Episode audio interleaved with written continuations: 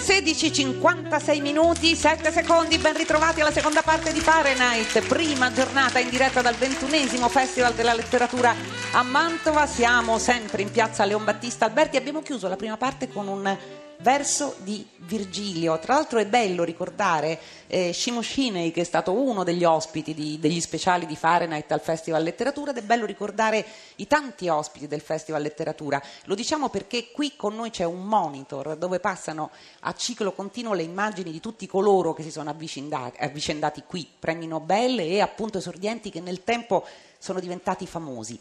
Tutto questo per dire anche che in poesia, osservando e rispettando quello che è il rito di Fahrenheit, andiamo a riaprire la nostra seconda parte. È una poesia che si intreccia con l'arte della fotografia. Lo abbiamo già annunciato, Ferdinando Scianna e Franco Marco Aldi che è qui con noi hanno scritto insieme, non so se si può dire in questo caso a quattro mani, perché sono le due mani che te, una mano tiene la penna, un'altra che tiene la macchina fotografica. Esatto, esattamente. Allora, quattro mani strane. Il, il, libro bellissimo si chiama Di bestie e di animali, esce per contrasto, ma prima di parlarne noi vorremmo ascoltare la parte almeno che si può ascoltare, perché come sapete descrivere una fotografia alla radio è una delle imprese più difficili. Ferdinando Scianna ci riesce, è stato ospite a Fahrenheit non molto tempo fa, ha usato parole meravigliose, però io inviterei subito Franco Marco Aldi a onorare il rito di Fahrenheit e a leggerci la prima poesia.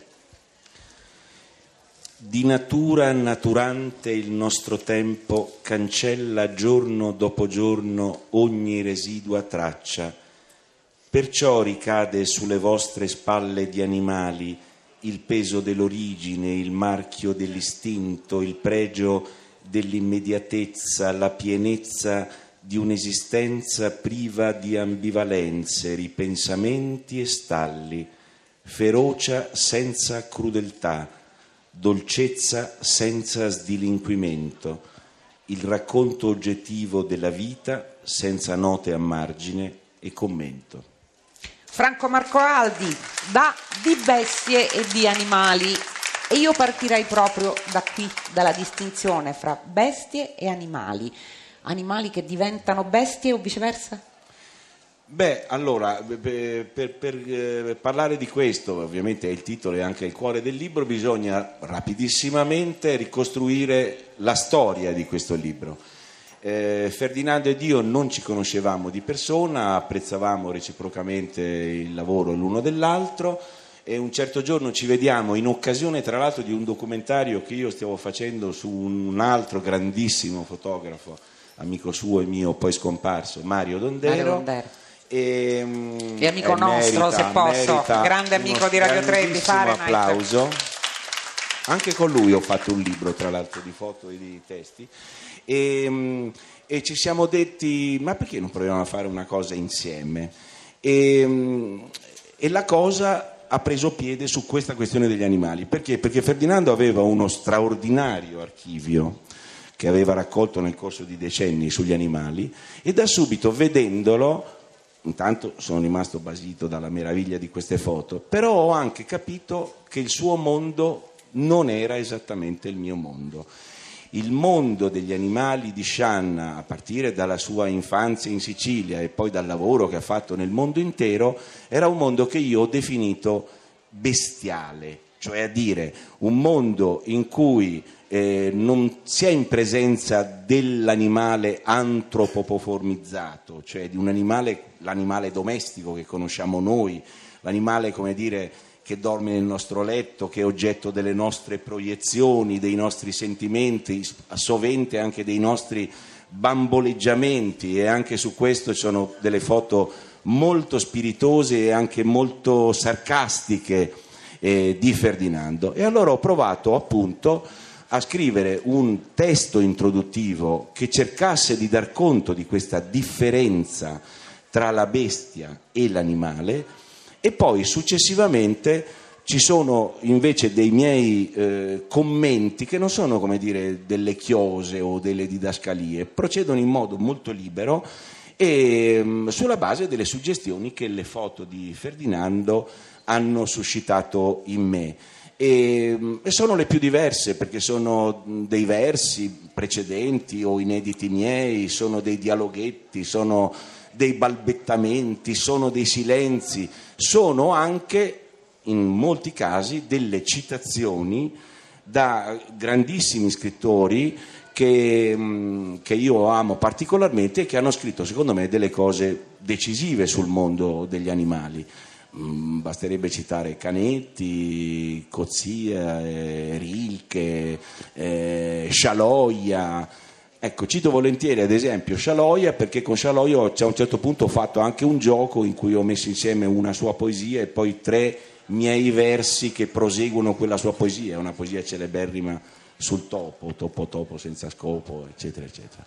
E, ehm, cito volentieri Scialoia perché l'altro eh, diciamo, desiderio di entrambi era che questo libro avesse anche tonalità e timbri diversi. Ecco, eh, c'è un aspetto eh, drammatico eh, nel nostro rapporto col mondo degli animali e delle bestie. Cito nel saggio introduttivo le pagine meravigliose della Ortese, ad esempio, su questo, eh, le, le, nel suo libro Post Mortem, Le piccole persone, però c'è anche un aspetto comico. Non a caso io ho intitolato quel saggio La comédie bestiale, perché poi tra le meraviglie del mondo animale, e io sono veramente uno che ci è precipitato dentro fino in fondo da anni e anni nel mondo degli animali, eh, la cosa particolarmente bella è proprio questa varietà di umori, di toni, di timbri che determina il nostro rapporto con, con ecco, gli animali. Ecco, che non è univoco questo rapporto con gli animali. Lei ha, detto, mh, mm, ha usato un verbo molto bello,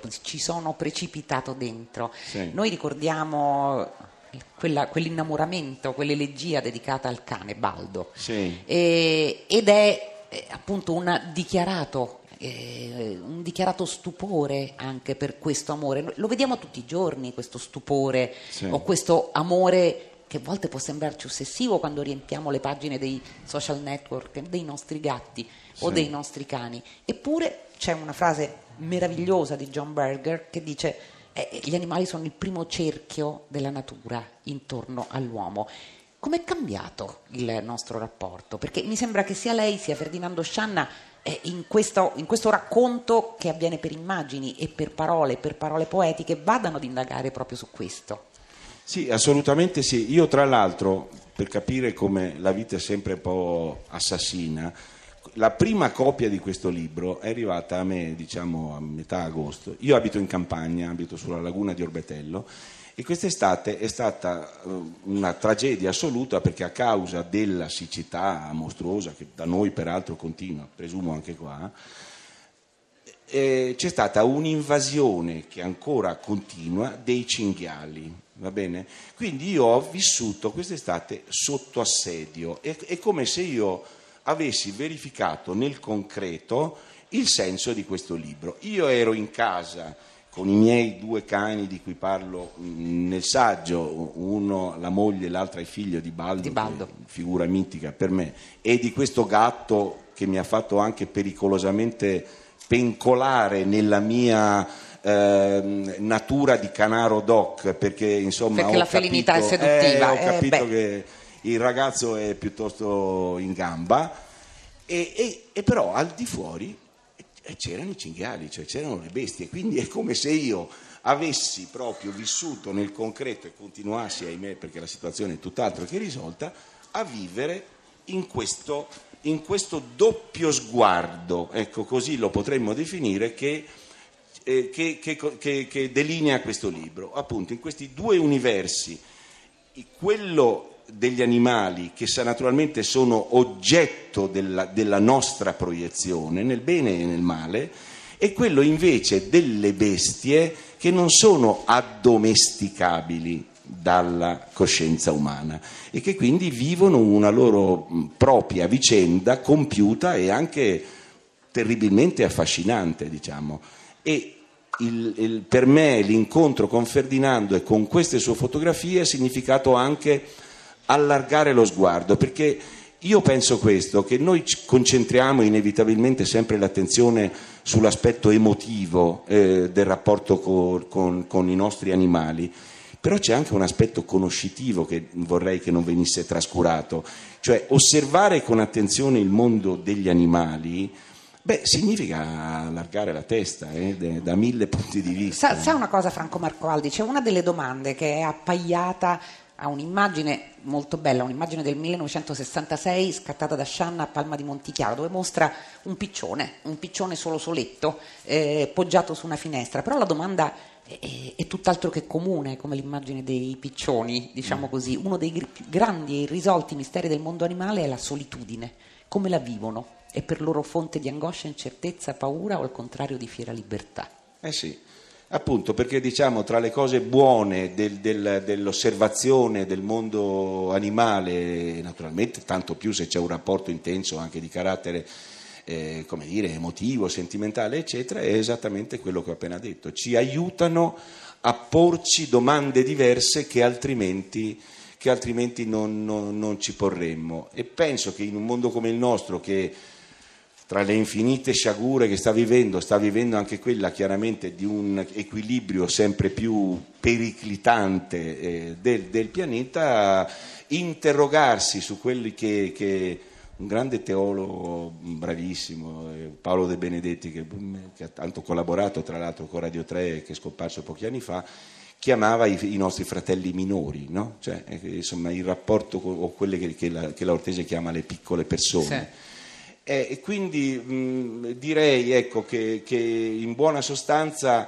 ehm, diciamo, lo sguardo su questo mondo e tanto più grazie, ripeto, alle fotografie di Shanna che hanno ulteriormente ampliato questo mio, questo mio sguardo che forse era un po' circoscritto a, alla rivoluzione animalista e agli esiti della, della, rivoluzione animalista ha anche questo beneficio. Credo che ci, ci, imponga di farci nuove domande e allarga il nostro universo mentale. Domani al Teatro Bibiena alle 21.30, lei e Ferdinando Scianna cosa farete?